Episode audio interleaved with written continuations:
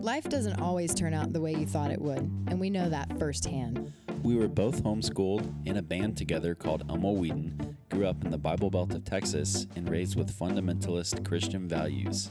We both went to Texas A&M University. Whoop! We were both married with children, later divorced, and we've been navigating relationships post-divorce for better or worse, probably worse. I'm crying. As we all know, there is a lot of power in having someone to talk with about what's going on in your life. And that's how this podcast started. Just two friends hashing things out. We don't have the answers, but we are pretty close. Just kidding. We hope these conversations resonate with you as we reflect on the irony, tragedy, comedy, and the oh so tangled webs we weave. I'm Cecilia Rhodes. And I'm Joe Hammeter. Welcome to Tricky Situations.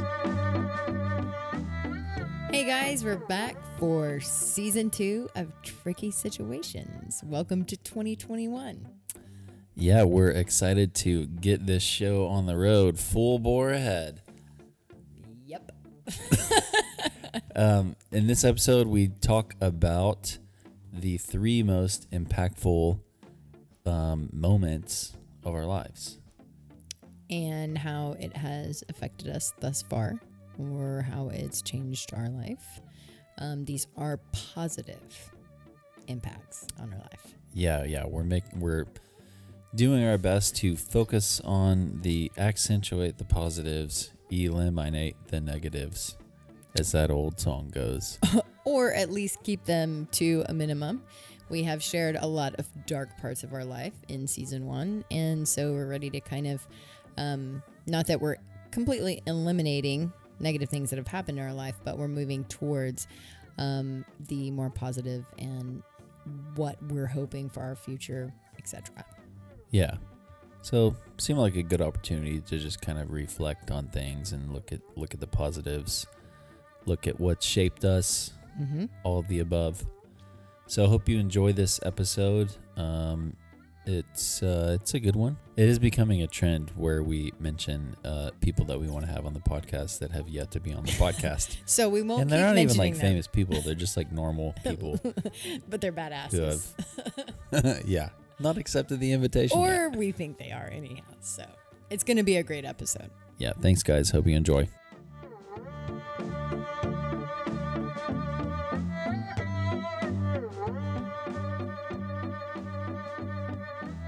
All right, guys, we're here for season two of Tricky Situations podcast, episode one of season two. Look at us go. We are uh, just trudging ahead, one foot in front of the other. One foot at a time, every other month. but you know, we will not stop here. yeah, we're um, we are gonna launch into consistency. That'll be our New Year's resolution I like for it. this podcast. But we're getting started early, so That's right. good for us. Consistency and truth telling. I think it'll- So, um, how were the holidays, Thanksgiving specifically, well, for yourself? I had many things to be thankful about this Thanksgiving season. Much gratitude was shared in my home. okay, I'm done. um, I am a robot. I like turkey. Well, you know, no, I'm not going to go there. I almost made a po- political comment. I'm not. Look at me. I'm proud of myself. Okay. Um, no, they were great. Um, very uh, disappointed, though. Had so many things to be thankful fo- for, but uh, you missed out on our little shindig the day after with um, Jacob and, know, my sister was in town and. Post medical Johnson. Man, it was so good. We we literally sat around the dining room table drinking coffee, talking for like four hours or five. It was a long Yeah. time. We we started with brunch and I think everybody left around five o'clock, four or five o'clock. Nice. Yeah, so it was good. And like by the end, of course, we're all like, "Why didn't we record this? This should have been a podcast." So, um, but it was fantastic. Had the kids. Jake um, Jake can talk and he does have thoughts. some pretty Many a thought. many thoughts and very i think what i like about the way that he speaks is that he um he doesn't want to speak without purpose behind it and he doesn't dismiss other people's thoughts or opinions. Um, and he's willing to like kind of question that and say, okay, well, why do you think this or that, and Yeah. look look at every aspect from it. So that's what I appreciate appreciate about it. This is a mutual friend, Jacob, that we grew up with. Yes, one of the best. And uh, Joseph was supposed to be there with us, but uh, Got the COVID. Daddy got that COVID. Damn it. Yeah. well, before we get on to that, we have talked about wanting to bring Jacob on. Yes, we have, but and it will have to um, be on his on his time, his time frame and on desert time. That's right. He um is letting the land lead him right now. He, one of my favorite places in the the country. So, um, but yeah, it is beautiful. Home. Uh, Arizona, Sedona. If you ever get to go out to Arizona, you, yeah, just let the land speak to you because it it, lit- it it literally will. It's uh the feeling and the energy and just the life. It's like so life giving. It is one of my favorite places. So, Yeah. I've been there a few I- different times. I've been recently kind of fascinated with the uh, desert. I don't know why or, or where it really came from. I think I've kind of enjoyed the, the that like dry landscape for uh, a while, but it, it feels I don't know. I think it's because it's like a Wild West vibe. Mm-hmm. I like oh, I that. love it. You know, and and the more you, my favorite is road tripping out there, right? And you know, there's like little cities all throughout. You know, New Mexico, Arizona, all that, and like Silver Dollar, and you know, just it, it does have that vibe. And you, Yeah. where is the place? There's a movie, and there's actually a city. Gosh darn it! It's like these three wild bill. I don't know. Anyway, yeah. So there's a bunch of really cool places out there. Yeah, yeah. Love it. Always, I would, well, I was going to say I can always have a good hair day out there, but when the wind's blowing. But the desert is fascinating, right? Because it's like, it's like boiling hot during the summer, Yeah. during the day, but then it'll drop down. And uh, even when I lived out in West Texas, that was something that always got me, you know. It And it- gets pretty cold at night. oh my God. It, it is so cold. Yeah. Even when I was in West Texas, we got snow. It, we always got ice, but then it would warm up and it, it would be really hot during the day, and then it would just drop. So Yeah, it just snowed up there in the Alpine Marfa area. That I was love it. that's kind of weird. One day, So we're gonna try and get Jake. Uh, we were just talking about yes, we want to do. We're gonna just go ahead and um, uh, put put it out there and and put see it out into the universe. see if the fishy bites. We want to do a uh, a segment called Ask a Shaman, and we want Jacob. Jacob, we want you to come on and do a segment called Ask a Shaman, and it's not making fun of no, you. No, not at all. it's not making No, not of him or shaman. I think his biggest thing is I mean, he's not actually He's a, not a shaman, shaman. but he. I mean, I think that maybe he is, and we don't know. Right. Or I think very well one day, you know, he could be, you know, in as he grows in wisdom and, you know, um, knowledge. I think he could be. But to us, he, you know, of course, again, this is not us, you know, um, what's the word, you know, dismissing the, the, uh, the knowledge and wisdom of a shaman. We're just saying like to, to us, he's got that kind of wisdom or, or thoughts, Look at us. you know? We got so like politically correct. so Too many lawsuits. yeah, you know, we want to we want to keep it We're real. like, not that there's anything wrong with shamans. For those who might be on a different thinking spectrum. that we might think that. yeah, we want to be very careful with that. But we we do we love Jacob, and um, he always has a good you know word, just encouragement. He's full of that. So good thoughts. So one Yeah. day y'all you know put the energy out there. Maybe it'll happen. Yeah. So the thoughts and um. Yeah, we've got some good stuff planned, but my holidays were good. Your holidays were uh, lonely, or Yep. Um, got got COVID. Um, was quarantined over Thanksgiving, so basically at home alone by myself for Thanksgiving. oh, poor baby. Yeah. But uh, you wrote a song, you know, so we should um throw that in the link. in the yeah, we could do that. link in the bio. Daddy Here got is that a COVID. clip of a song I wrote called Daddy Got That COVID. Oh yeah. Yeah,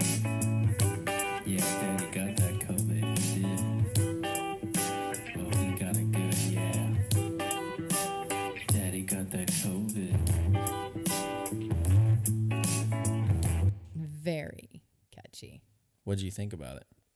The song? Yeah. Well, I loved it. Of course, Andrew's like, "Look, look, he sent it. He sent it. Can we can we listen to it?" I think he likes you more than like he likes me sometimes, but maybe he's just you're just his new friend, so he thinks you're really cool. So it's no. It's just a new friend thing. I got Yeah. it. But um no, I I loved it and definitely had that like is bluesy the right word? Um I don't know. ja- uh, what it had this like kind of It's a little bit like not disco, but it's like uh yeah, kind of uh it's Like, a vibe. it had a vibe. I was like I loved it. Yeah. it was fun. It's definitely a jam. I was like, man, we we could be you know sitting in the club listening to this right now, like with our martinis and like. yeah. At least one person told me it was uh, disturbing, which I was I I took it as a compliment. Okay, I was gonna say, is that good or bad? I think it was because I did the deep voice thing, that part on it. It was kind of like a Barry White, mm. kind of sexy voice, deep. Anyways, I liked it. I got bored, and you know, if you're at home by yourself for like two weeks in a row, you kind of While your entire family's together yeah. from out of town. That was at the front end of COVID. I was out of work for two weeks, and um, honestly, um, was not great. Like I was, my energy was really terrible. Didn't I? I had like brought stuff home for um, work because I was Mhm. gonna work from home, and I didn't really get anything done. I was pretty much out for the count. So you felt like it more than anything just kind of took all your energy, or that was the main thing. what were your s- symptoms? I mean, I had um, a cough all the way through. Um, I did get a little bit of headache at some point. Um, one, I mean, I did kind of lose, um, start losing my taste too.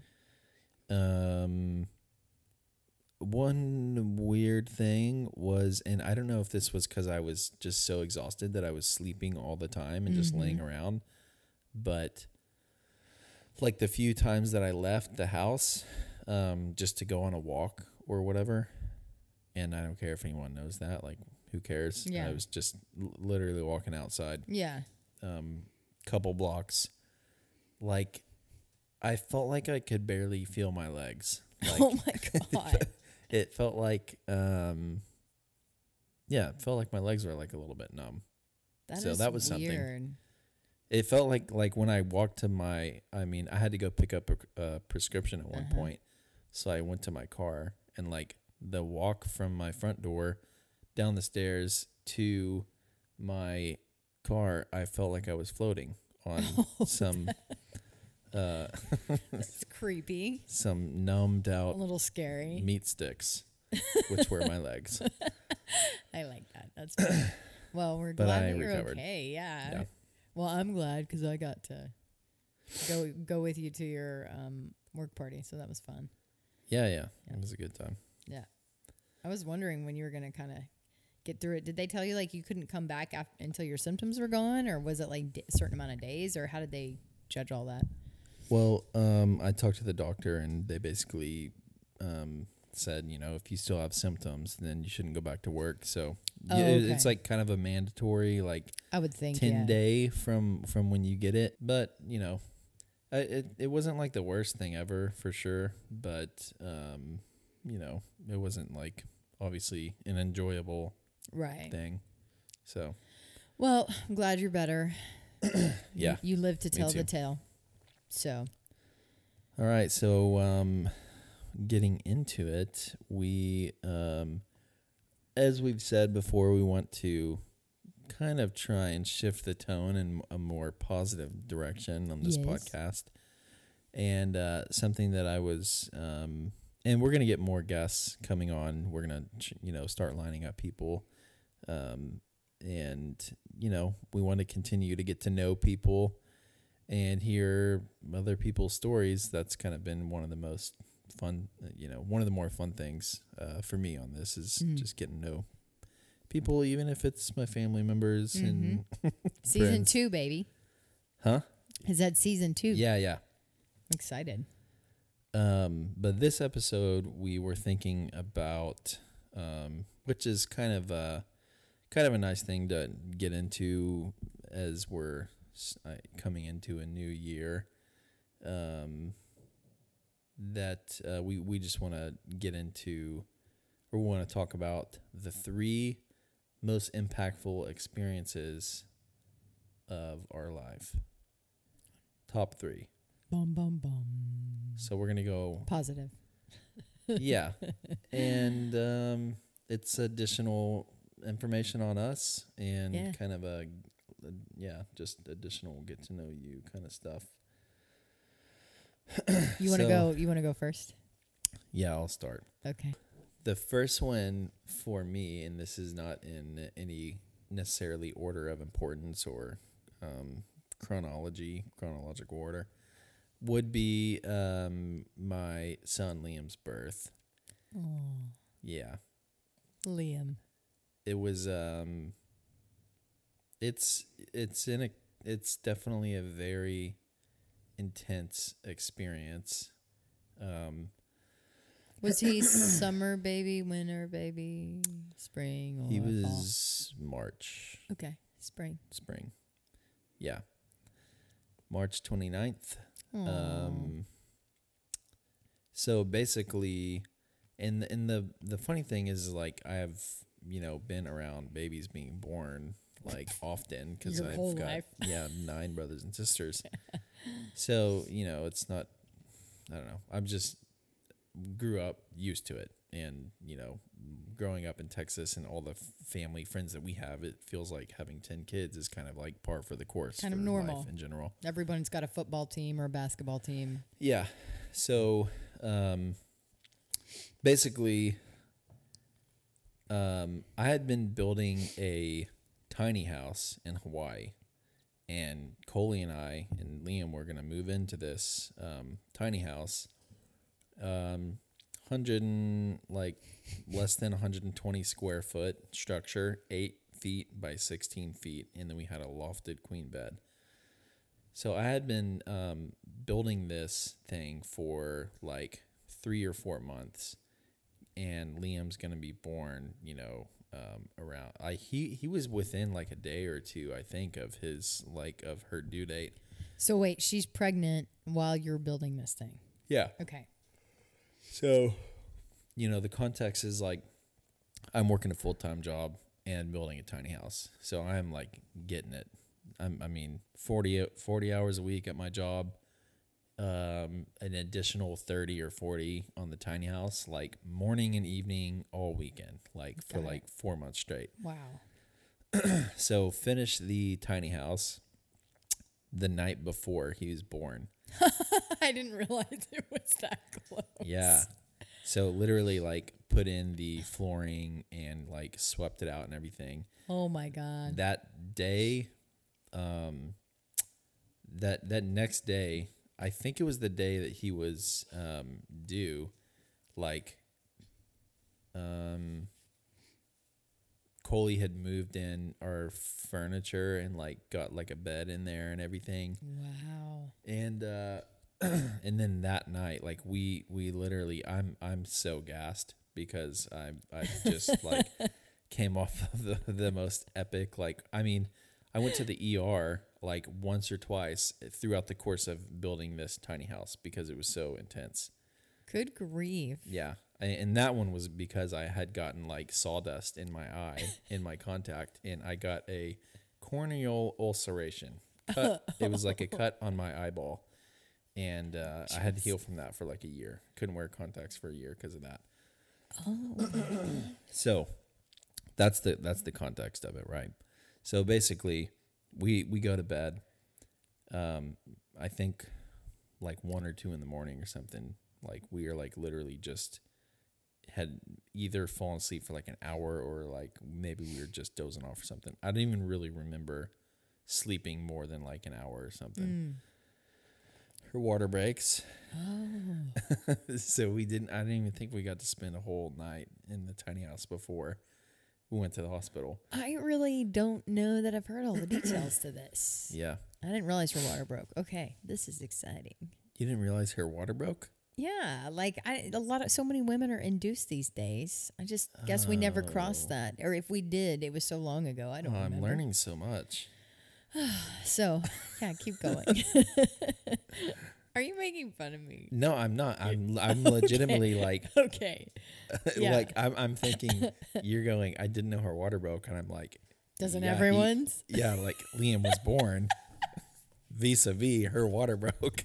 Okay, both of my babies when they came my water broke too, but like like I said, a lot of women go in and they're induced and either the water breaks there or a lot of times the doctor, you know, takes his little crochet hook and breaks it himself, you know? A crochet hook. Well, you know, it's similar. God. I guess that was the old days. Yeah, yeah, yeah. Okay. she was not crochet hooked. Okay, good. oh god. All right. All right, going on. So what happened when it broke? Did she like was she like Joe or like what happened? I mean, I think I think she was just like, I think my water broke, and we were just kind of like, uh, and then you know, we, yeah, Go time. just took off. So, um, fast forward to the next day, or, or you know later that afternoon, like the following day, she she was you know in um, labor this whole time, obviously.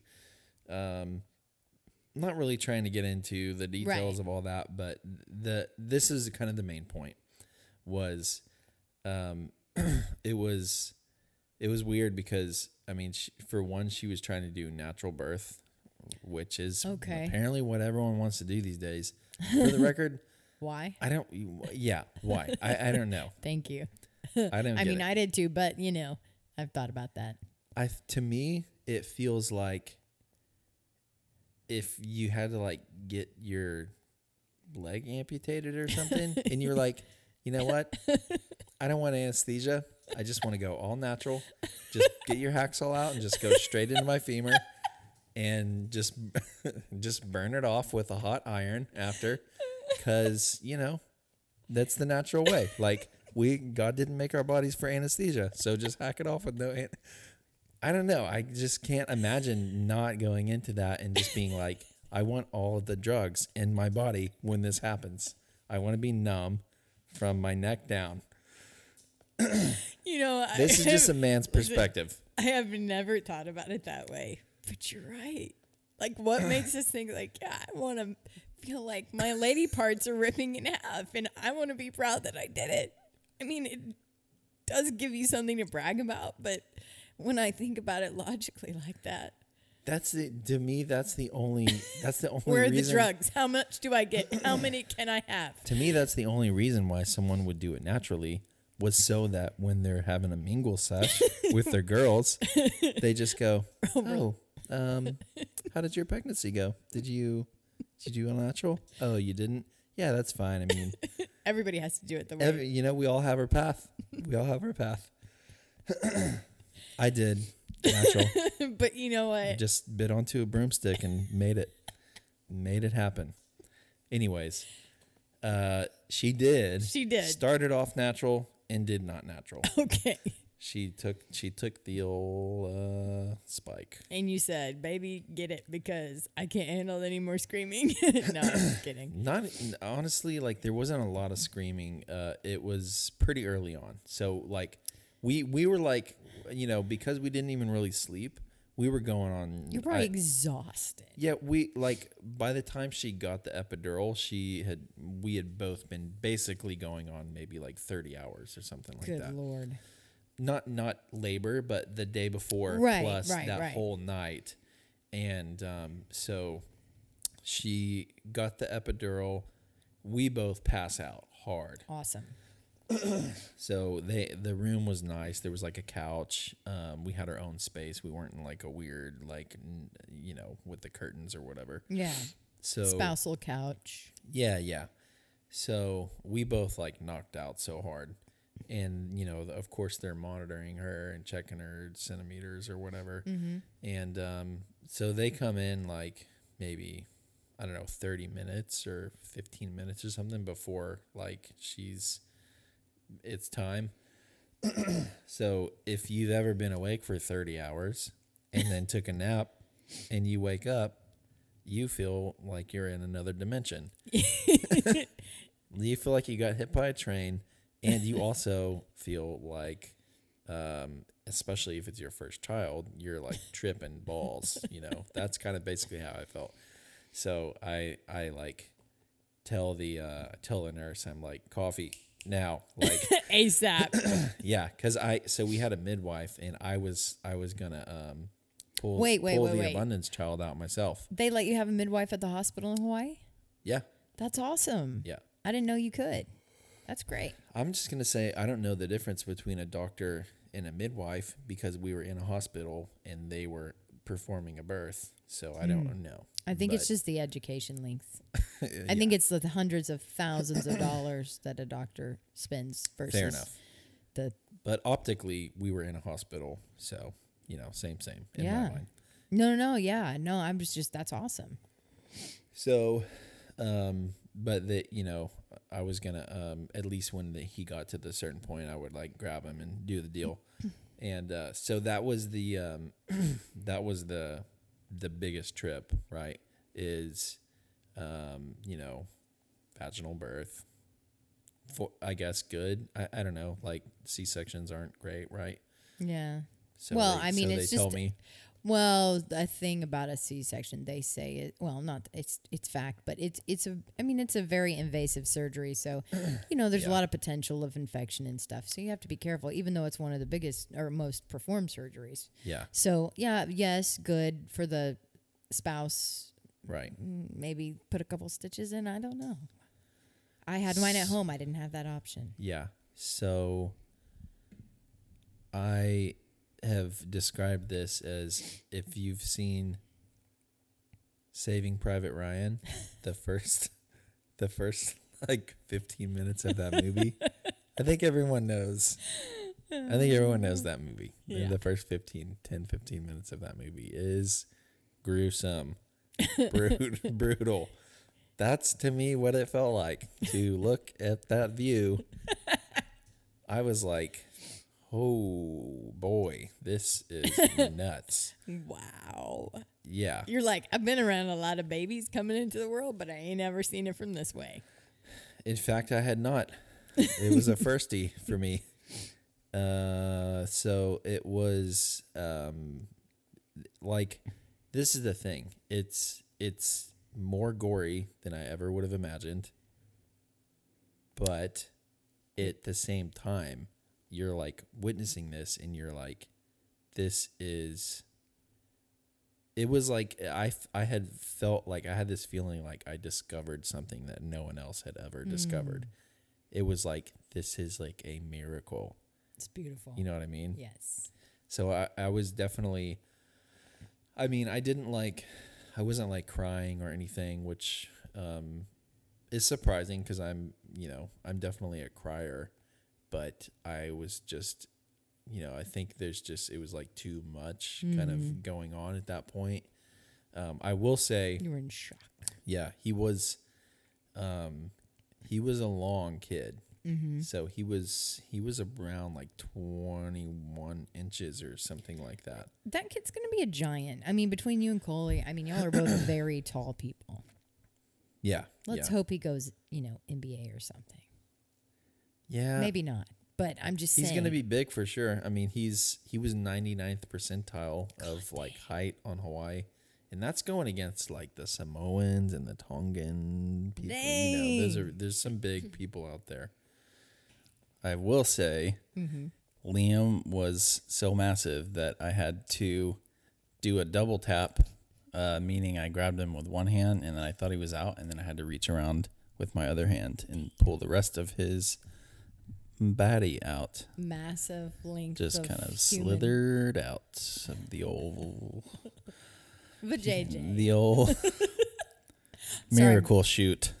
we're trying to keep this PG, but I don't know if we are. Man, yeah, I like that miracle chute. It is a miracle chute, man. I think about Yep. it so often.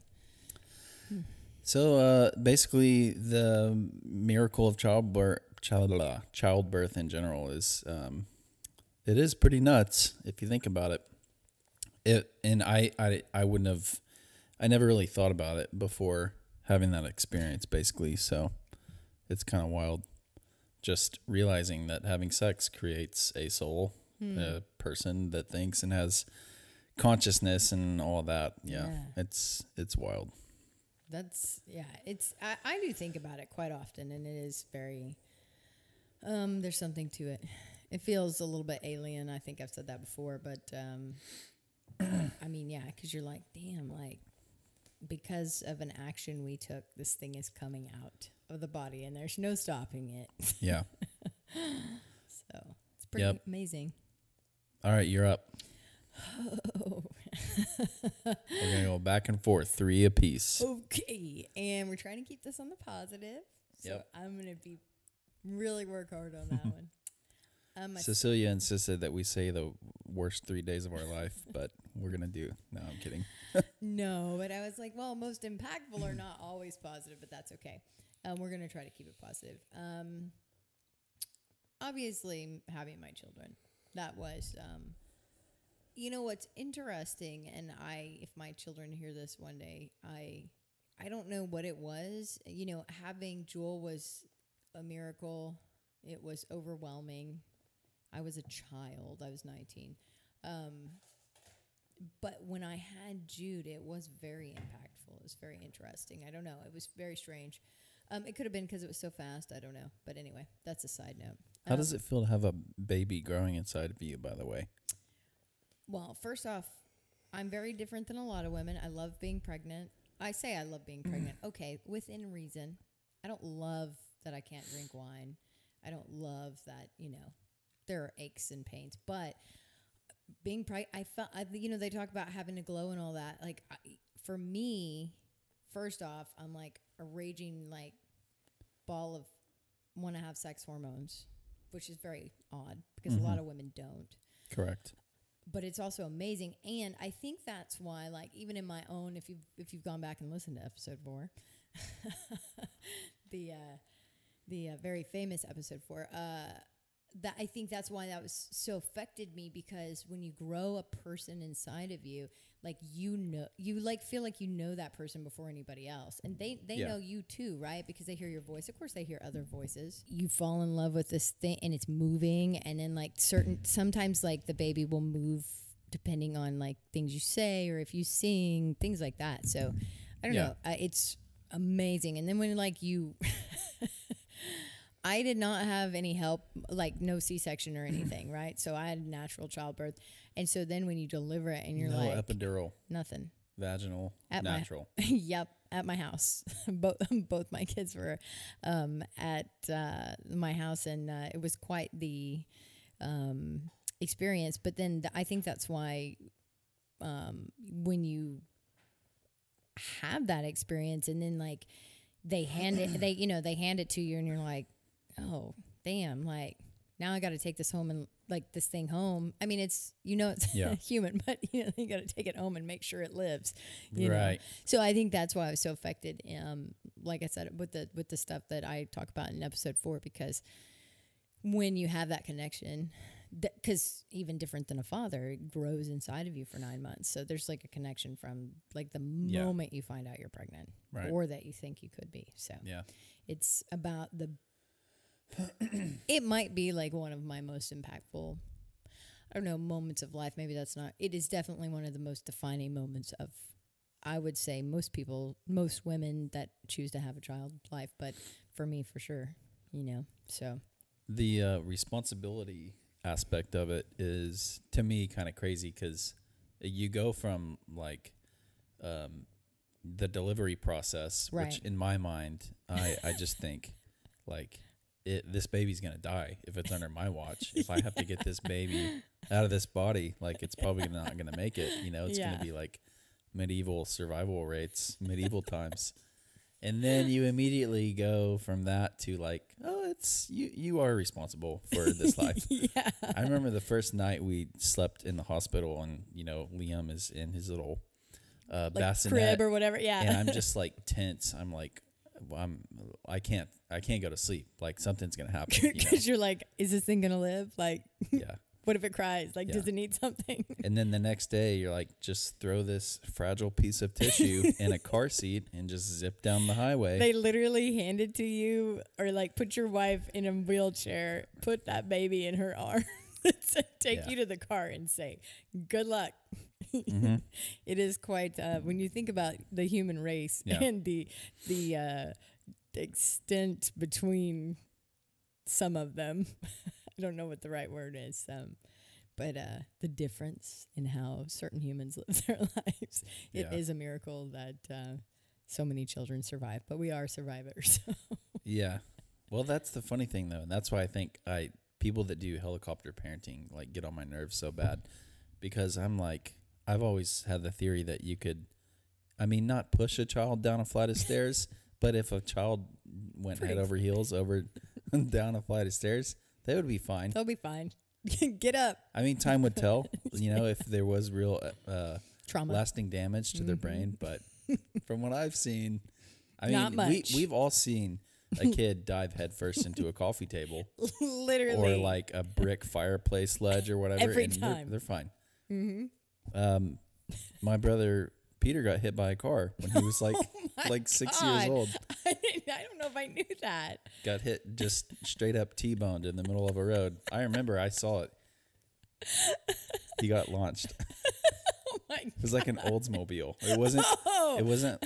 Uh, you know, it, they uh, Yeah. they don't make the cars like they used to, and they used to make them really hard and sturdy. yeah, they did. Anyways, So we know they can survive even that. Yep, Ch- Children are resilient, thank God. yeah, Yeah, you know, emo- they're probably more physically resilient than emotionally, but you know, that's why we have therapists. so, yeah. You just push that down the road. hmm so uh, I would say, um, off the top of my head, most impactful moment, um, number three, I guess for me, or whatever, one, three, whatever we're doing. Um, besides the fact, I mean, having children, that's a given, carrying a child, but uh, graduating from A&M. Uh, first off, because number one, I was homeschooled. that is no disrespect to my parents for choosing homeschooling. I had a weird, I think it was a personal issue, uh, thinking that I wasn't going to be smart enough to get into college, let alone Texas A&M. And as a young child, the first thing I ever wanted to be was a cop, and I've said that on here before. Uh, secondly, the um, the second thing I wanted to be was a vet, and I was just like, that kind of math and science, never, never gonna, never gonna fly. At A and M. So um, I kind of just had that um, that was in the back of my mind. But then with the way we're raised, you know, it's more focused on the mom caring for the home and the children, which I, I'm very much an advocate of. I, I think a mom is a really important part um, of a child's life. So even if I were to have another child, um, which I am not planning on currently, but if it happened, I would still want Does anyone plan on having a kid? I hope not. Yeah. of course they do. Oh yeah, oh yeah. Both of mine were planned, by the way. Yeah, Yeah, so that's good. can work. But uh, anyway, so I think that I felt like it would be pretty difficult. Um, and then also just, you know, I was intimidated, even though like I'm, I kind of pretend like I'm okay with everything.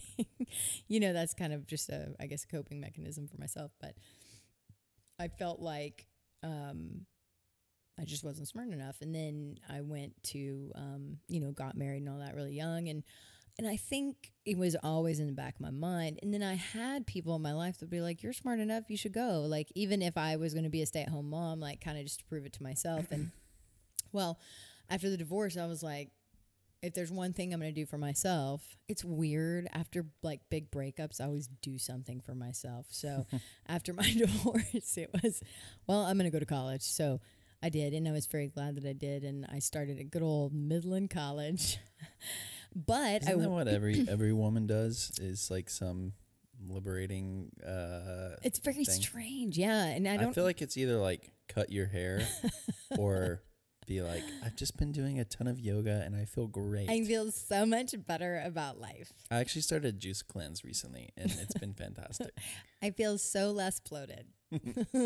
um, yes, but I will say this, and I'm not going to get the quote right, but um, it was very impactful.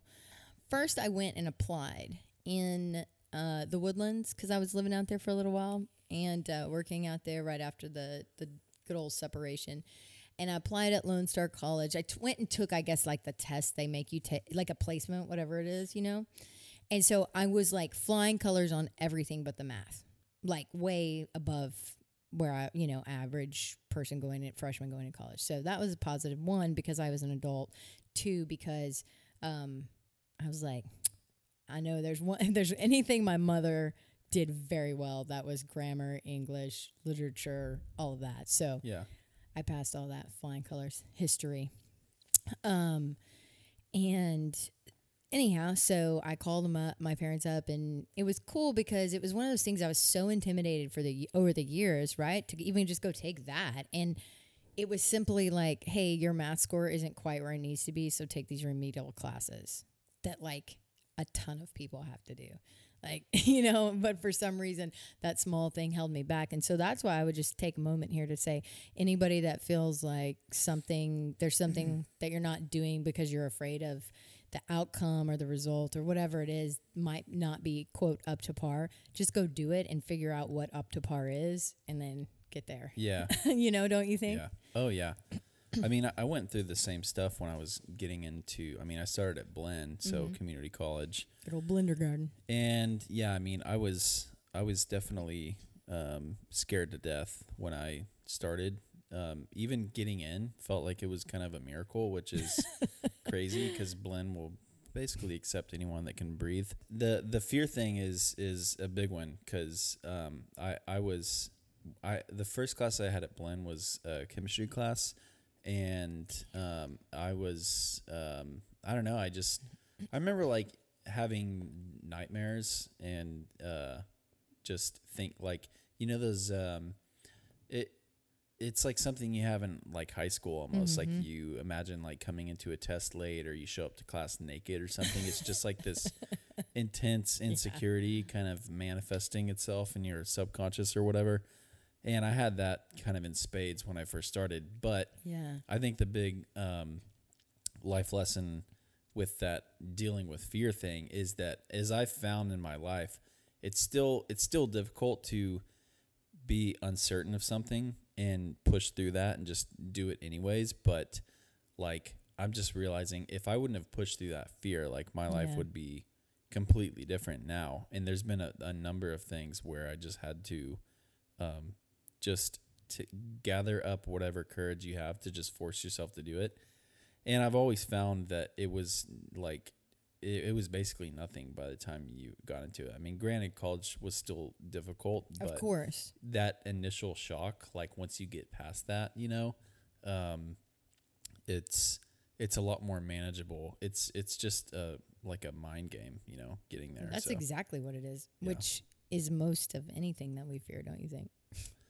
Pretty much, yeah. It's just like unknown stuff, you know. Mm-hmm. For some reason, a lot of a lot of people, like I would say, most people, if you haven't been intentionally like working yourself up with affirmations, and if if you don't have a ton of wins under your belt, Mm. um, it's going to be hard to kind of believe in yourself. But you know, Yeah.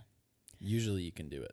Well, exactly, and I think kind of following that up. So, so I I remember calling my parents and saying, "Hey, you know, I I'm fine. Like I'm gonna be able to go to college." But um, when I end, I didn't end up taking classes there. Um, a lot of things happened, you know, whatever. So I end up in Midland and good old Midland, Texas, and. uh I remember the first day, and, and I, so I took my remedial math classes there. And I remember the first day I walked in, I always wondered what it would be like, you know, to go to college. And so here I am at 28 years old or 29, you know, going in for my first class. And, and it was quite an experience, as you know, because when you don't do that even in high school or, you know, elementary, whatever. You're just not in the rhythm of like It's showing different. up on a schedule, Right. having a test, being around other people that are learning. I don't know about you. I don't know about you, but like the testing, just like I know people make fun of it. It freaked me out. Like it was just, you know, it's Yeah. different when you're sitting in your house taking a test, you know, and then like your mother's like, oh yeah, you screwed that completely up. We're going to reteach all this and then you're going to take it again, which they do that in school too. But like it's just different, you know, when it's you versus like Yeah. 30 other people, or if you're in college, 500 other people or whatever. Anyway, so, but I walk in, and like I said, I'm going to mess the quote up, but up on the wall, um, there was a quote by Aristotle. believe it was Aristotle, but basically it's the one where he talks about like says you can do math good too. yes, it was that one. it was the math building. No. Achieve, achieve your dreams. D R E E M S. All right, sorry. Go ahead. Wow, Joe. Wow, taking it all the way there. Okay, that's Midland good. mid was it Pretty good. MCC Midland Community College? Yes, it was MCC, and our Nailed it. And our, our um our mascot was the chaparral or whatever they're called, which is technically a road runner. Mm. So my ex boyfriend used to always um, make fun of me, and he said you're gonna be like a, a chaparral dropout or whatever. So I always had this little sign note. Anyway, it doesn't matter, but it's pretty funny. Very encouraging. All Yeah. right, what was the quote? Oh yeah, but anyway, so it's basically where he says that um, anything that we do um, when like like perfecting it, I and like I said, I'm gonna f the quote up. So go just go look it up. It'll it's like one of the quotes that'll pop right up. Um, but it's a habit, and so basically, if you will do this over and over, then it becomes perfected. You know. Right. And so I was just like, I'm never gonna like. I never want to forget this day. And whenever there's a day like that, I kind of like lock in and like, I'm Yeah. like, okay, I don't want to forget this. So that was pretty cool.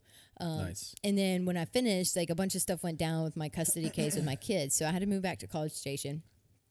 And of course, I was driving back and forth to College Station every week or every two weeks, you know. Um, and so then when I moved back, um, I also attended Blender Garden. Um, I think I went took two classes there. Had a fantastic Jewish history professor, best ever. Like literally made history come alive. Loved it. Had a terrible French teacher, but met one of my best college friends there. Shout out Eli. Um, and uh, he and I ended up, you know, uh, studying French at A and M together as well. And uh, but when I applied to get into A and M, so this is kind of actually what I'm getting at.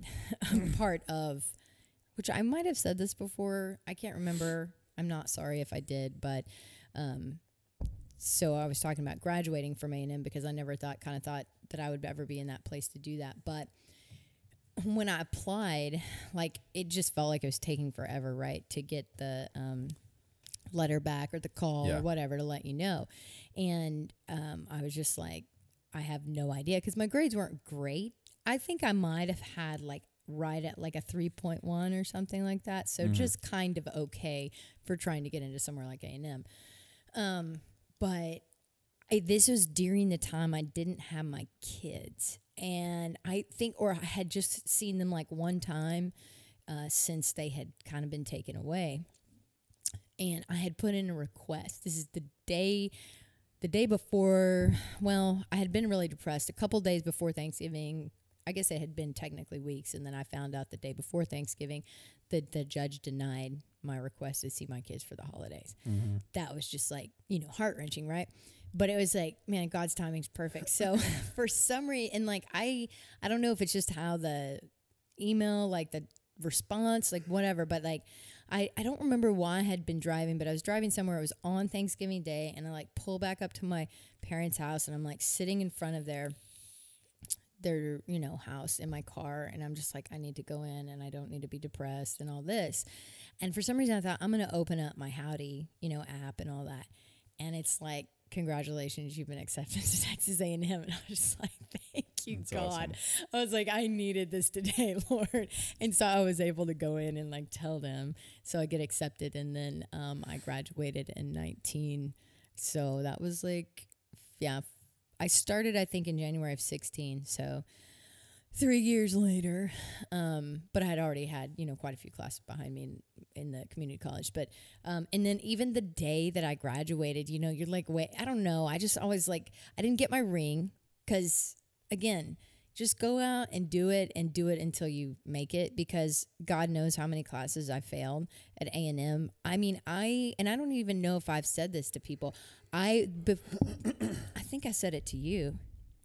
Well, a lot of people will be finding this out. I I I was a dropout, a college not a dropout. I got kicked out of A&M because my grades were so bad and I got the letter though like a few weeks before I was supposed to leave for France. I'd already been approved for my scholarships, all that kind of stuff, right? And I get a letter from A&M. I didn't tell my parents, I didn't tell anybody. I think I told my sister. She's the only person and they were like I called my my um who is it, your counselor, whatever you go see.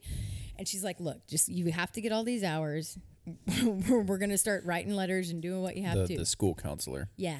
like academic counselor. Yes, my Yeah, academic yeah. counselor. And she said, We understand your situation's been bad. And, you know, I've been in and out and all this money and having to work three jobs while I'm trying to pay for my Yeah. kids and all that. So, anyhow, way too long of a story. But getting to the point of Yeah. I, I was kicked out. And then when I, like, while I'm in France for three months, going, I don't even know if these classes I'm taking are going to count. I'm doing all the work, writing letters, all that stuff. And then when I got back, I met with the dean of my school. And she said, Look, these are all the things you have to do. You're going to be on academic probation. You got to pull all this stuff up. And so then I was able to take that Yeah. that next year to do it. So, um, and I still like had one class that was super low. My last was it my last semester? I can't remember. So I didn't get to get my ring the semester before I graduated, like most people, you know, and or the you know to whatever it is, a year, three semesters before, and so the day that I graduated, I got my ring, which if you're an Aggie, you know, is a huge deal to get your ring. Yeah. I'm like going up there with my family, and I'm like, knowing me and knowing my luck, we're gonna get there, and this ring's not gonna be there. So when I got there, in like, oh, and of course I said my name's Cecilia Rhodes, so they thought it was Rose R O S E.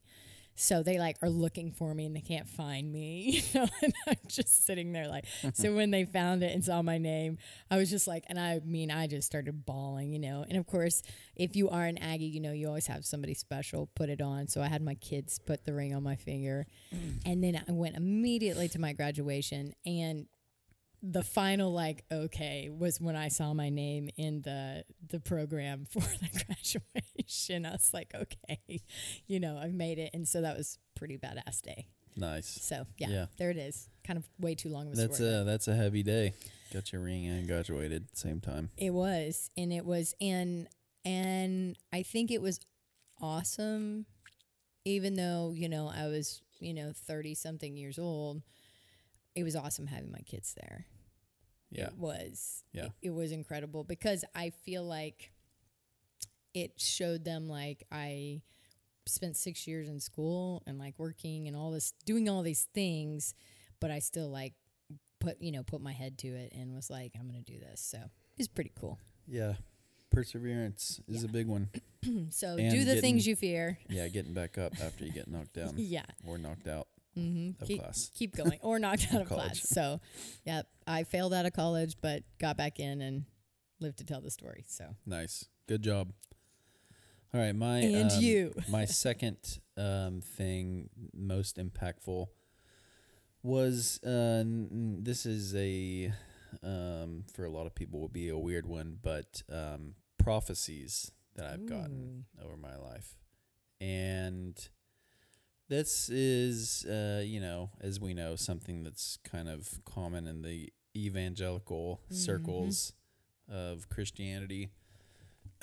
um, I I honestly I go back and forth on this so much because it's some it's something that I struggle with um, giving I guess credit to because I one side of my head is like very skeptical of it Yeah. and thinks that it's just too woo woo and um, you know but in reality most people are um, I don't know kind of looking for signs and things like that, even if Mhm. they don't have any kind of belief that um, God is speaking to them or Right. speaking Oh, to yeah. them through someone else It's you know, kind of looking for meaning and cues and all that. So um, I would just say that, and, and we talked um, about it briefly in the last episode, but um, I think there's, for, for me, it was basically just something that I feel like kind of came in at points in my life where it was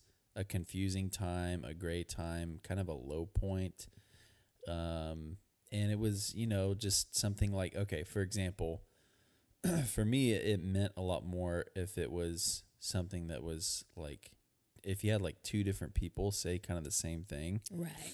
Um, so I had I had one when I was pretty young, um, that uh, a, couple gave me, and then later on, like a year or two later, I got basically exactly the same thing, and it was, I guess I can share. It was pretty simple. Like basically, like I was, I had a couple that was praying for me, um, and they, the wife said, I feel like, um, God's gonna give you wings, and I don't know. It was just kind of I had this picture in my head that it's it's hard to explain, but it just kind of got me emotionally. Like it just, um, I think at the time I was interested in being a pilot Mm. because I was considering doing that before I eventually landed on architecture. Mm-hmm. But basically, it was just kind of a simple thing, and um, it impacted me. It just it felt very hopeful.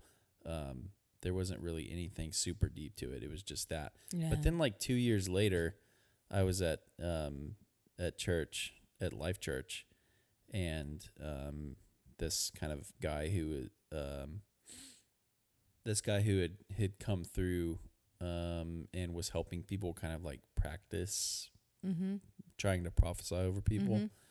Um, so he was kind of coaching people through it, like generally, like I, I guess how you try it out, or like how Yeah. how it kind of comes to you or whatever. And so the they would have like one person kind of get you know a, a group of people kind of around them, and everyone would kind of listen to see if God was like trying to say something Mhm. to that person. And and I got the same thing again. Like um, one of the ladies in the group said, "I "Feel like God's gonna give you wings." she oh, she was like, "I see like a like that Red Bull can or something, you know, and it that's like the tagline of Right, it Red gives Bull. you is like, wings. yeah.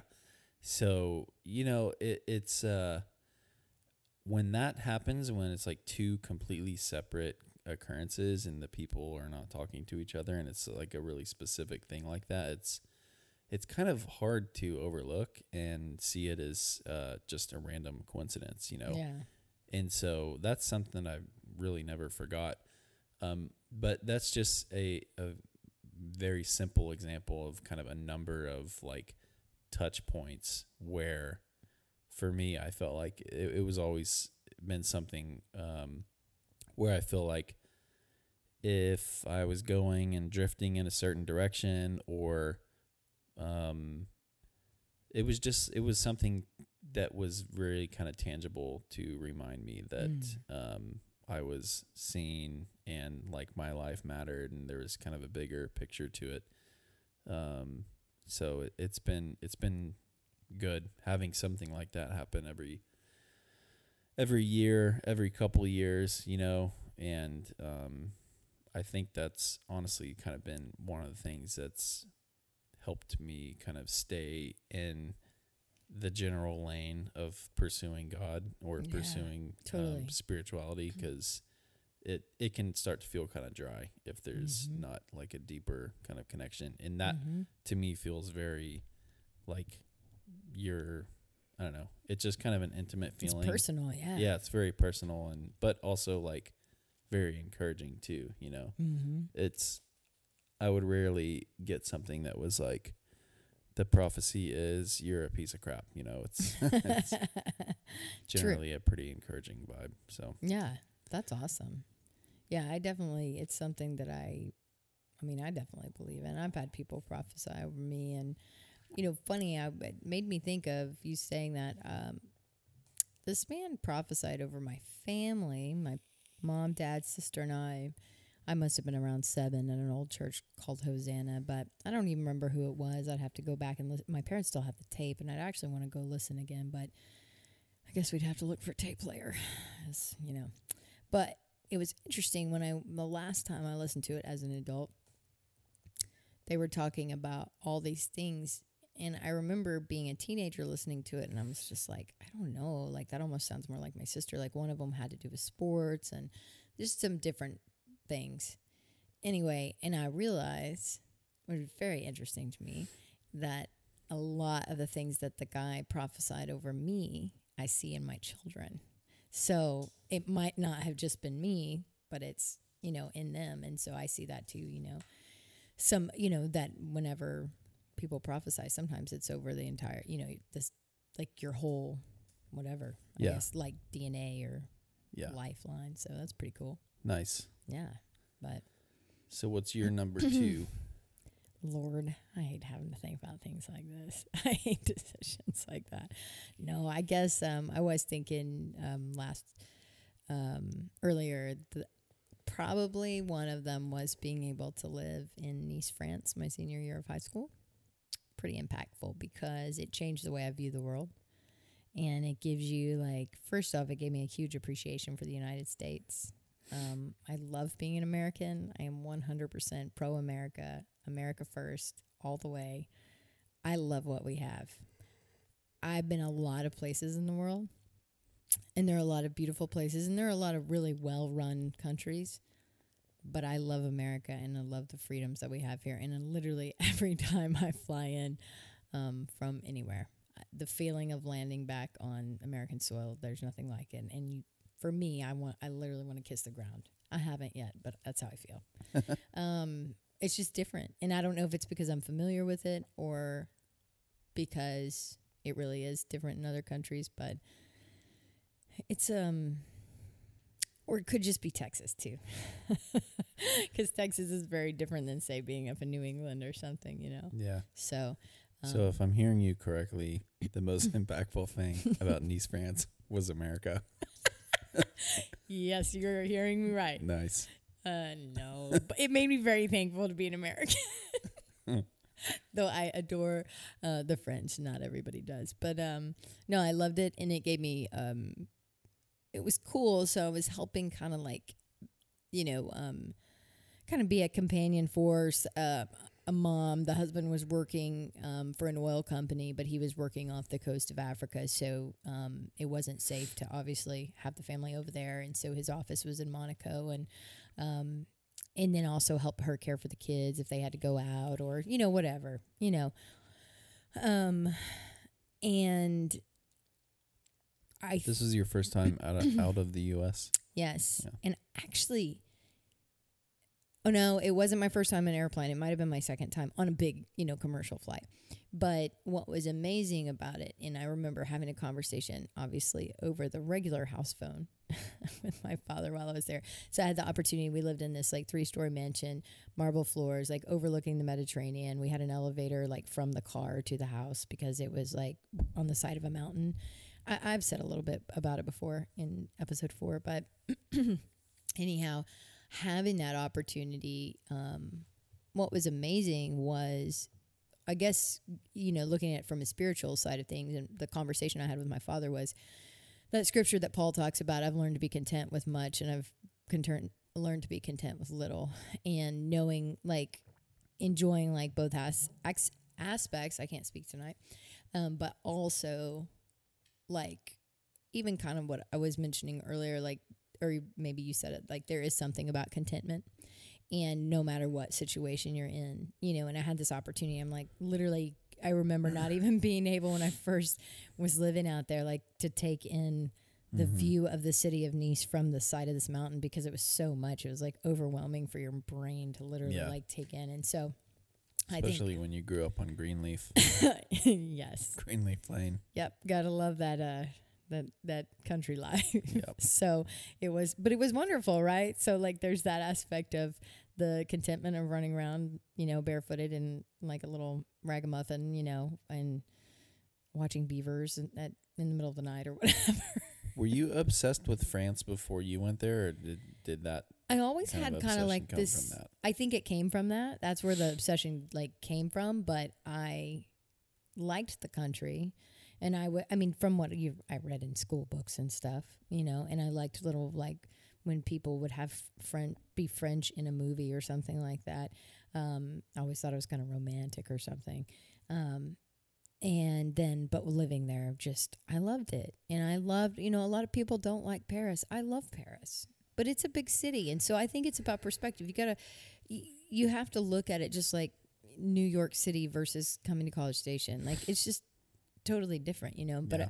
but i can appreciate all of it. And i had the opportunity to even when i went back for school you know go to normandy uh, normandy and um, all of that. And it was amazing. So it's, and it's of course like countryside and beaches. So it's so different.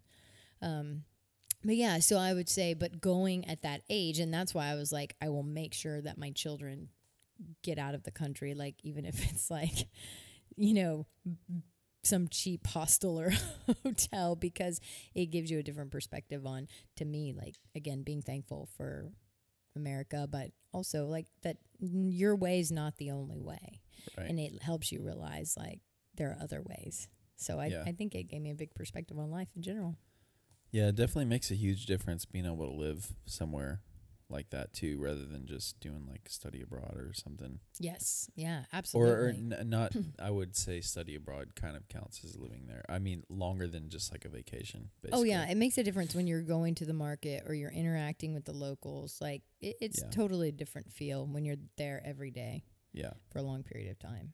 yeah. I'm um, part of my program A and M, the architecture program. You had to do a semester away, which was either an internship, um, you would- either an internship, study at another university for that semester, or do study abroad.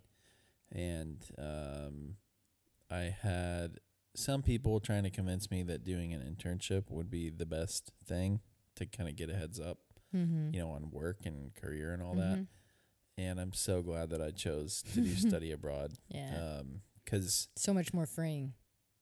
yeah, but uh, I mean, it's it was freaking fun Yeah, for one, but you also realize that like later in your career, like it's a talking point, you know, like if if you're networking with people and stuff Mhm. like that, if you've like never traveled anywhere and never Right. really experienced anything, then basically you're just boring and um, you know, it's it didn't create a lot of like opportunities for overlap with other people's lives because other people Right. travel and So wait, so that. you, you were saying like the internship could have been here in America, could have been or was it an internship out of the country? Or- No, like most people just did an internship in the states. I mean, I think I see what you're technically you probably could have done an internship wherever you know in the world, but Mhm. you know, I I don't think most would have figured that out.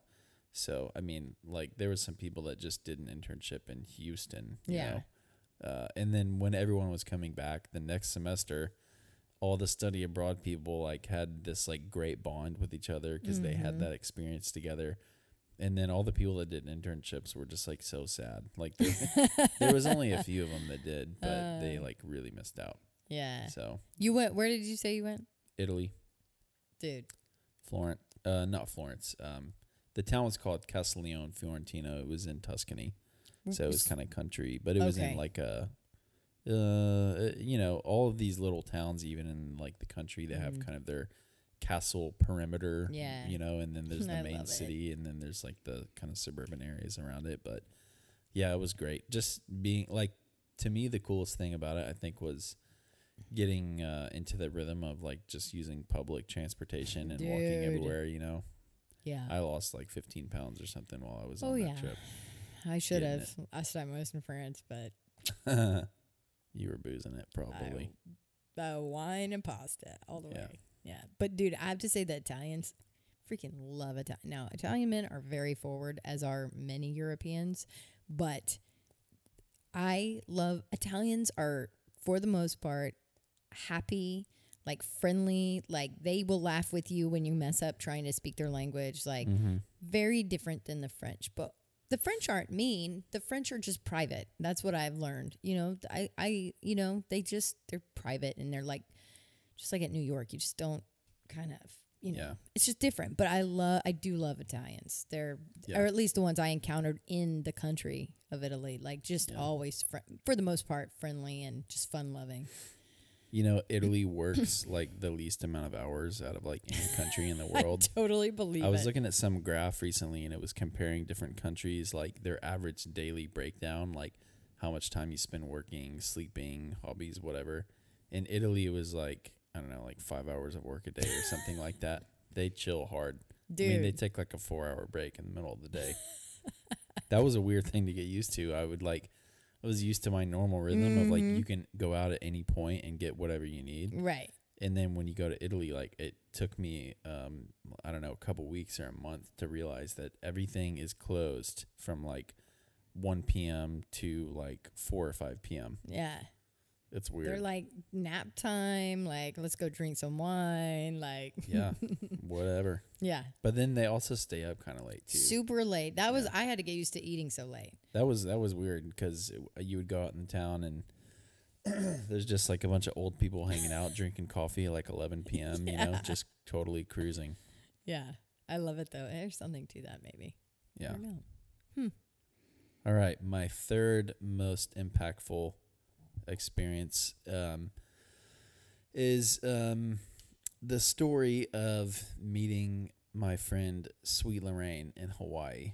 Aw. Yeah. So uh, she um she was a she basically managed like this smoothie juice bar thing that was at my gym Mhm. there in Hawaii, the Honolulu Club, which uh, rest in peace Honolulu Club got shut down from COVID. Yeah, they were closed down for I don't know six months or something, Bummer. and then um, Couldn't take it. yeah, they shut the thing down.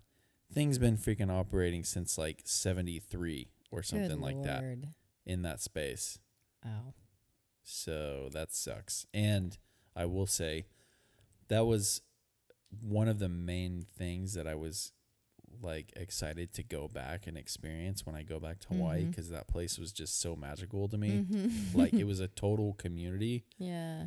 free coffee uh, in the morning, free tea. They had like just nice lounges and stuff, and it was all these old people, but there was some like younger working professionals, and they Mhm. would just hang out in the mornings and like literally spend three or four hours there, That's awesome. like before they start their day. Oh, you that know, sounds amazing. working out, hanging out, talking, getting coffee, doing the sauna, cold plunge, all that. It was just like so epic, and not to mention like the locker rooms and all that were like super luxury, you know, like had all the towels and the grooming accoutrements and stuff. so, anyways, um, Sweet Lorraine worked at this um, the snack bar juice thing, and she was just this kind of wild Irish lady, like Mhm. super Irish, and she was so just fun and like outgoing and was so energetic like it was every time you would see her she was always like putting on some kind of a show or something you know? She was very much like this kind of showman entertainer and uh and so but but she she always just had like a great attitude um always trying to make people laugh. Uh i remember one of my first memories of her was um there was like a i think it was a halloween party that they had there and so there was a bunch of you know members there at this halloween party and she was kind of working and um, she was cleaning up like towards the end of the night she was cleaning up dishes and things like that yeah. and there was an ACDC song on and she was she was literally doing she had kind of like shorter hair Mm-hmm. um I mean she was she was probably I don't know like 60 or something like that. Mm-hmm. maybe a little older but she was literally doing like a full on Angus Young like guitar uh thing where you know he kind of like squats down is on like one Oh leg and like kicking his foot and like doing the air guitar thing. She was just having a great time She's just super like razzed up. Um so fast forward you know my friend uh richard and i who were we were there together every morning Mm. for like um you know better part of two or three years just like yeah. every morning doing our thing um so we got to be friends with her and um her some of her kids worked there too she had Oh, two kids that um worked worked there as well and uh, became friends with them later on um but basically you know we kind of started to notice she was just really uh kind of just stressed all the time. Like it, it just seemed like she was working so hard you know? She was working like doubles every day and had a great attitude but uh, you kind of it seemed like some things were going on behind the scenes you know? And she was really stressed out.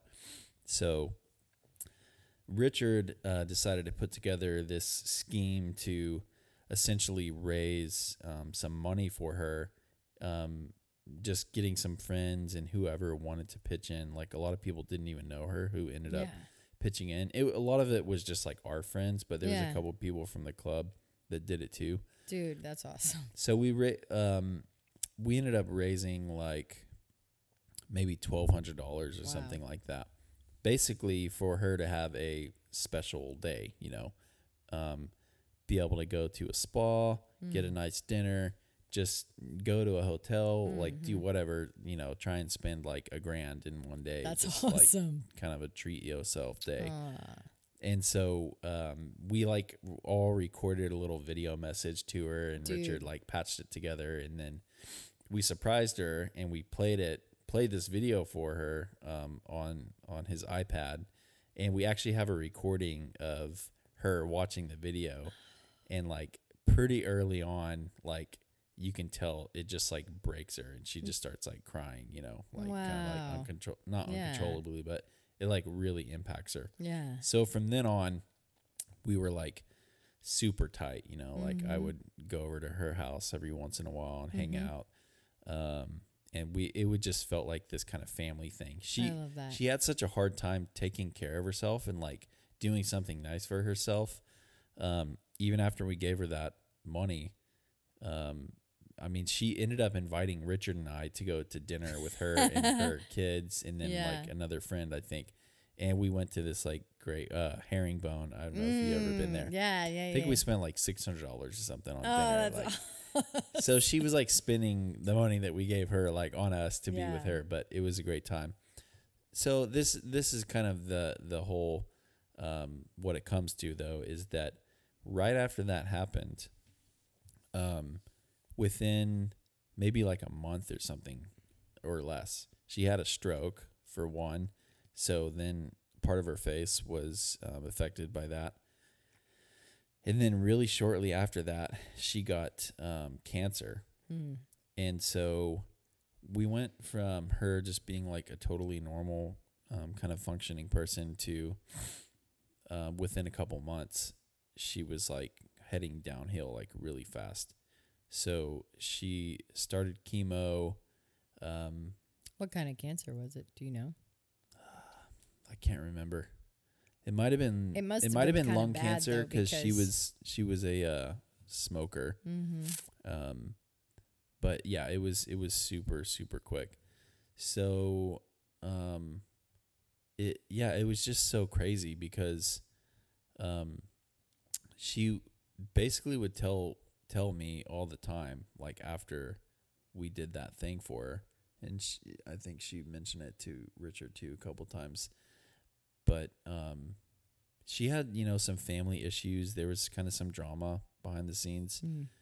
but she would like basically tell me that like her special day like that whole kind of thing was like basically the last like good memories of her life because Oh everything after that was just like dealing with the sickness right. dealing with family stuff all of that.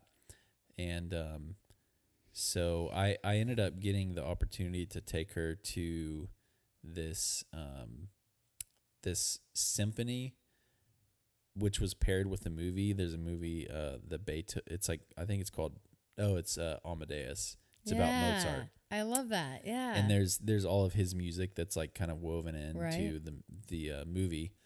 But um, at the symphony in in Honolulu, they played the movie, and then there was a live symphony oh, like playing the parts. amazing. Yeah, so it was That's super so cool.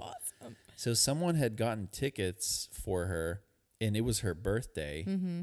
and for some reason, like no one was available to go with her on her birthday. Like she was, I- don't understand like how That this doesn't happened, make but sense. it kind of speaks to maybe a little bit of the situation with her family, right? Mhm. And um, and so yeah, I like she reached out or something. Somebody reached out to me and asked if I would take her, and I was like, obviously, Yeah, like of course. yeah. So we Wow. got we got like all dolled up. She had like a Mm. nice scarf and dress and stuff. And at this point, she was super frail. You know, she had a cane. She had Mhm. lost maybe like fifty pounds. Oh my god. Hair was uh, almost gone because of the chemo and everything. So we got to go uh, to this. I like put on a suit and everything and, and took her out to that. And uh, it was great because, you know, it was just like, I don't know.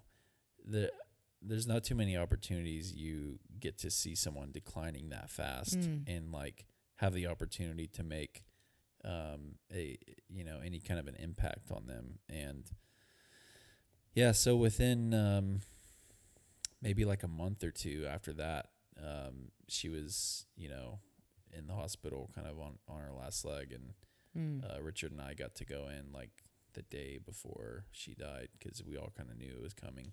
So we got to go in and you know say goodbye to her, and like Wow. at that point she couldn't even really speak or um even even really kind of sign she she knew like uh ASL and so Mhm. her daughter would interpret here and there um but yeah so it was uh it was just crazy that this kind of random occurrence like I, I guess the takeaway for me why it was so impactful was the um the idea that there could be a lot of people in our path in life who if you just take the time to extend some kindness or like notice what's going on in their life it, it's so hard to do because Mm. we are all just kind of inherently busy Yeah. um but that that Too like busy.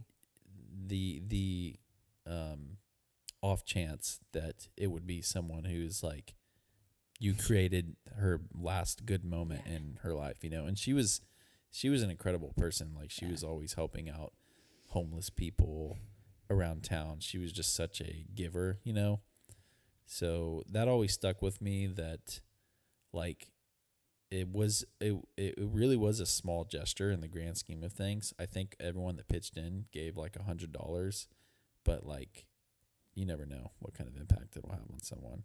So that was Yeah. uh, that was pretty cool. It's it's those things that like yeah, that's what those are the things that actually matter in in life and because it, I mean I guess because it has to do with relationship, but it yeah, like you said, you don't know what somebody's going through ev- even if it's something simple, you know. Yeah, So, man, that's amazing too that you got to take her to that symphony thing Yeah. too. That's amazing. I got some. I have some pictures. Maybe we can I- throw it up on the podcast Yeah. or on the Instagram or Facebook or Yeah, we should for sure because Yeah. that would be that would be awesome. I think that uh, yeah, because I would like to. I don't think I've ever seen a picture of her.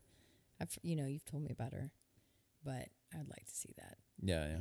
Yep, some people have a great impact on. Well, you can have on theirs or they have on you, but man, um, okay, number three for me.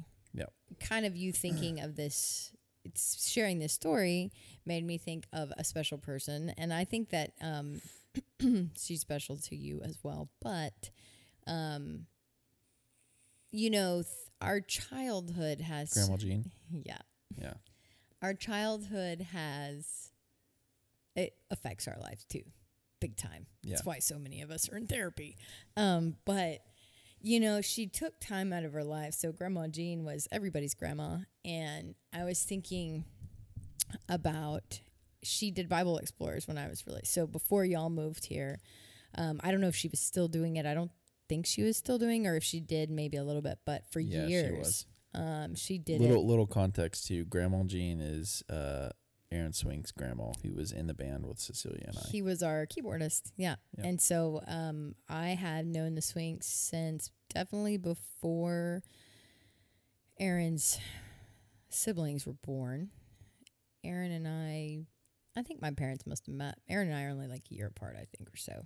So they met when we were like babies, I think. I think I was three or two or something. So known the Swink family for a long time. So Grandma Jean's like just always been a part of my life that I can remember. Always knew who she was. And so um, Greenleaf Lane, where we, of course, have all spent a lot of time, she um, ended up moving out there. And uh, of course, the Swinks lived next door. And so she started the Bible Explorers. And I was just, when you were sharing that story, I was thinking about people and how they impact your life. And I was like, that, I mean, that was, we went every week um, down to Grandma Jean's house. She even bought us t shirts. I still have the t shirt, I will always have the t shirt. Um, and it was a range of ages of kids. I was probably the oldest. I don't think there was anyone older than me that would go. And um, we went for a long time, and she just she would teach us Bible stories and and not I mean not just Bible stories. She had she definitely had a flannel graph yeah. um, but she also did like hands on, and I would say like one of the most meaningful. Um, she did two really meaningful days. One was um, where she had Aaron and Promise had to go get water out of the local pond. she was teaching us about the world and about the difference. And so her one granddaughter was the only one allowed to get, she got like pizza and salad and like all this, you know, store bought food. And then, um, or what's Aaron and Pro- I can't remember. It doesn't matter who, but um, I think Aaron and Promise had to go get water out of the pond and like boil it, and they definitely drank it, and then I think made soup with it or something. Um, and they were freaking out, but she made sure they boiled it well. and then a few people had to. I might have been no, I think I just had rice and beans. Um, and then some other kids had to dig, like she had food in the trash, you know, and so she had a trash can that they had to dig through for their food and it was like leftover sandwich stuff and like you know just random. And so that was like a really impactful lesson you know about being grateful. And like it was interesting because exactly what i think she kind of had in mind happened and like anna felt who had all the food that that we were used to eating right? Everyday food um, felt awkward having to eat that in front of everybody who either had rice or you know pond water soup you know and um and then the other um, one that really stood out to me was she was teaching us about the underground church, like in China and different different countries where they can't, um, couldn't, you know, meet freely. And so she had an entire setup. So like from the time we stepped through the door, like she was, she went full like role play. Like she was like, shh, shh, shh, don't be loud. Like, you know, like the whole thing. She's like, sit down, come in. And she was like, you know, um, and the way that she put, played everything out, she had curtains over the windows, like where it was dark, nobody could see we were there. And then um, she even had like hired some of the boys from down the road, like teenage boys, to come and like bang on the door, like they were coming to see if we were. Um, and there was like a whole plan she had set out. You know, it's going to be me and my granddaughter having story time if they come. And so all of us that were there to have church or learn lessons from the Bible had to go and hide. And so we hid while uh, these people are coming through the house looking for us to see if we were doing anything illegal. And that stuck with me for like the the rest of my life and I guess goes along with kind of the the traveling thing too, but it's like just the realization that how I live my life or you know my experiences are not the only things that happen out there, you know, but I think Grandma Jean's a pretty special lady and and she's had a big impact on my life and a lot of people's lives. And also like she like loves you, but she's very blunt too. Like so she just tells you what she thinks. Yeah. And I think that sometimes we need that, you know. Yeah. But she also, side note, which I have always, you know, kind of kept in the back of my mind um, when I would have marriage issues or whatever, you know. And of course, you go to the lady that, of course, she always seemed like grand. She probably wasn't even that old whenever she started Bible Explorers, but I thought of her as a grandma, so I probably always thought that she was way older Yeah. than she was. Um, but she if i would have like not marriage problems but you know you're like trying to figure relationship stuff out communication whatever anyway she she told me that you should always if possible have sex after an argument or a fight because it reminds you like kind of it can reconnects you to a person um, and kind of reminds you that you love them and like you know that there's a reason you're together and that kind of thing so it kind of just bring i guess it's the intimacy of it and it kind of brings you back together so i thought that was pretty Damn, that's legit. I know. I was like, Grandma Jean, you're awesome. I'm like, but she's right. I mean, it's it's true because it's like I have you know experienced that a few times, and it's like you're like, oh, okay, I don't really hate this person. I'm just frustrated because we're not communicating well. you know. Yeah. So I don't know. I thought it was good Wow. advice. That's not something I would imagine coming out of her mouth, but nope. That's why I really took it to heart when she said it. right. She's told me other things too that I can't say on the podcast, but Oh my gosh. yeah, uh, Dude, she's wild. She is. She she uh she's like keeping it real, but that's what I like about her. She um you know I just thought of something. My sister when Princess Diana died, I don't know why I was obsessed with Princess Diana. I don't know, but um I really, you know, I guess liked her and admired her for whatever that is from across the pond, but um, we when she passed away, we stayed up all night long at Grandma Jean's because Grandma Jean had cable, and we we she had to pull out cash and we made beds and we literally because the funeral happened like at I think maybe three or four a.m. our time.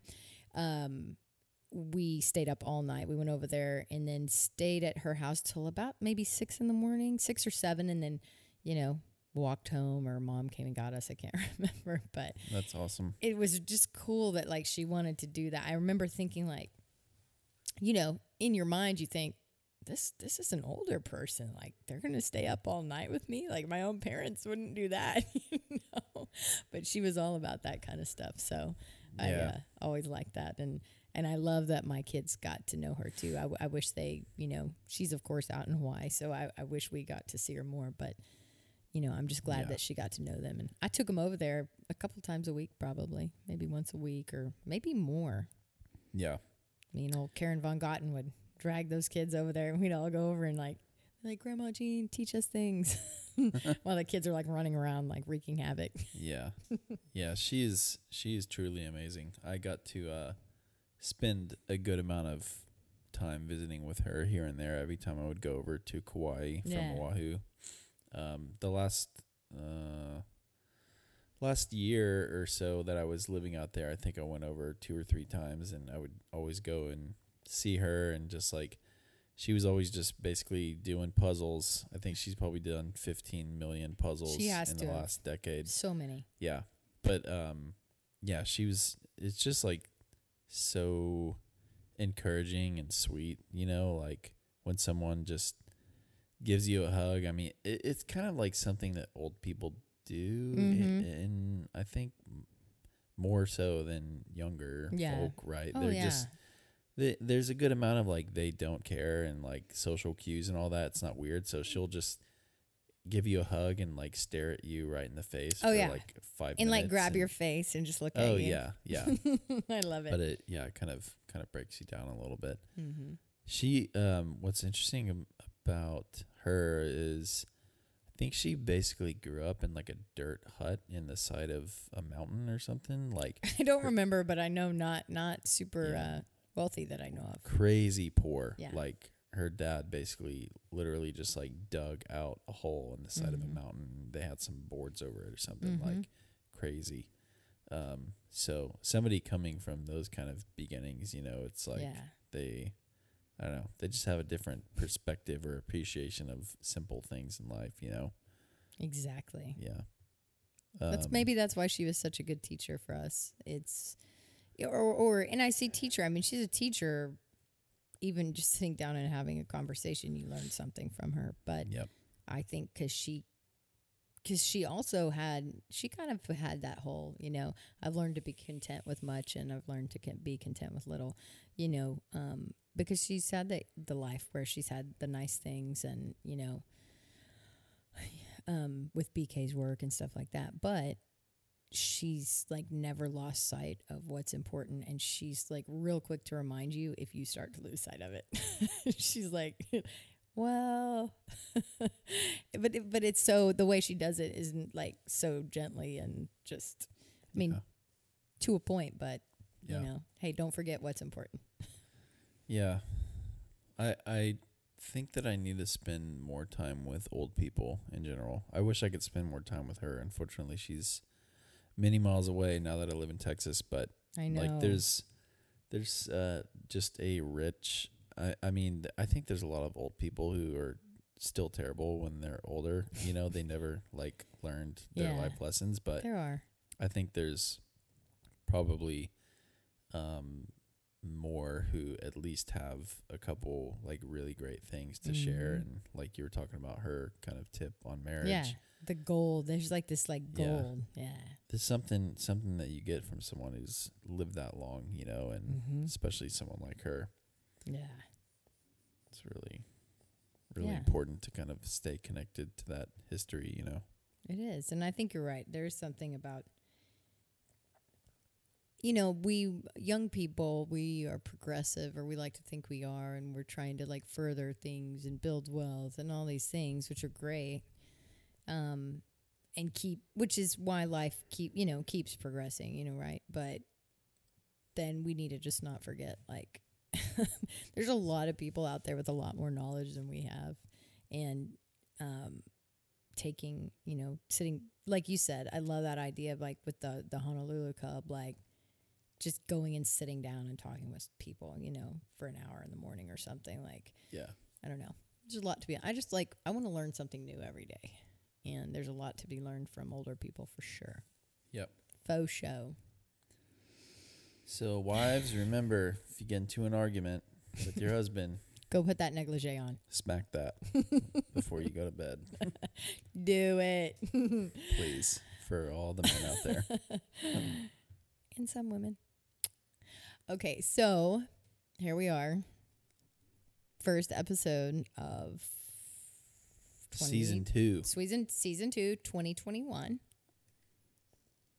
Yeah, it probably won't be out. Yeah, we're technically recording it in 2020. But it's only Also a day away, right? One of the worst years in remembered history. Yep, it will be one of those, um, and people will be like, "Do y'all remember we had to wear masks?" And Was it that bad though?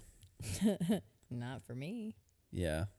It- it's kind of a cliche, like maybe a little bit of a cop out. I didn't have a bad year. It was weird. yeah, I had a weird year, that's for sure, and I think financially I've struggled more than I have in a while. But it's not like I'm right. Yeah, that was a big one for you because you got I got laid off Got laid due to off. the, due to the COVID, and it was like my first like big job right after college. yeah. I was so excited about. But that's okay because um, I'm on to bigger and better things and and man, I just keep you know, and it's funny, you know, out of the mouths of babes. Like Joel keeps telling me, "Mom," I love that my child tells me this. She's like, "Mom, this is all happening for a reason," and she'll be like, "Cause there, God has like, I like this is my daughter telling me that you know, God has plans." and you are gonna have you're gonna be in such a place of um how does she say it basically like you're gonna be so well off that she's she's like i think you have to like god doesn't ever want you to forget what it's like to be at the bottom.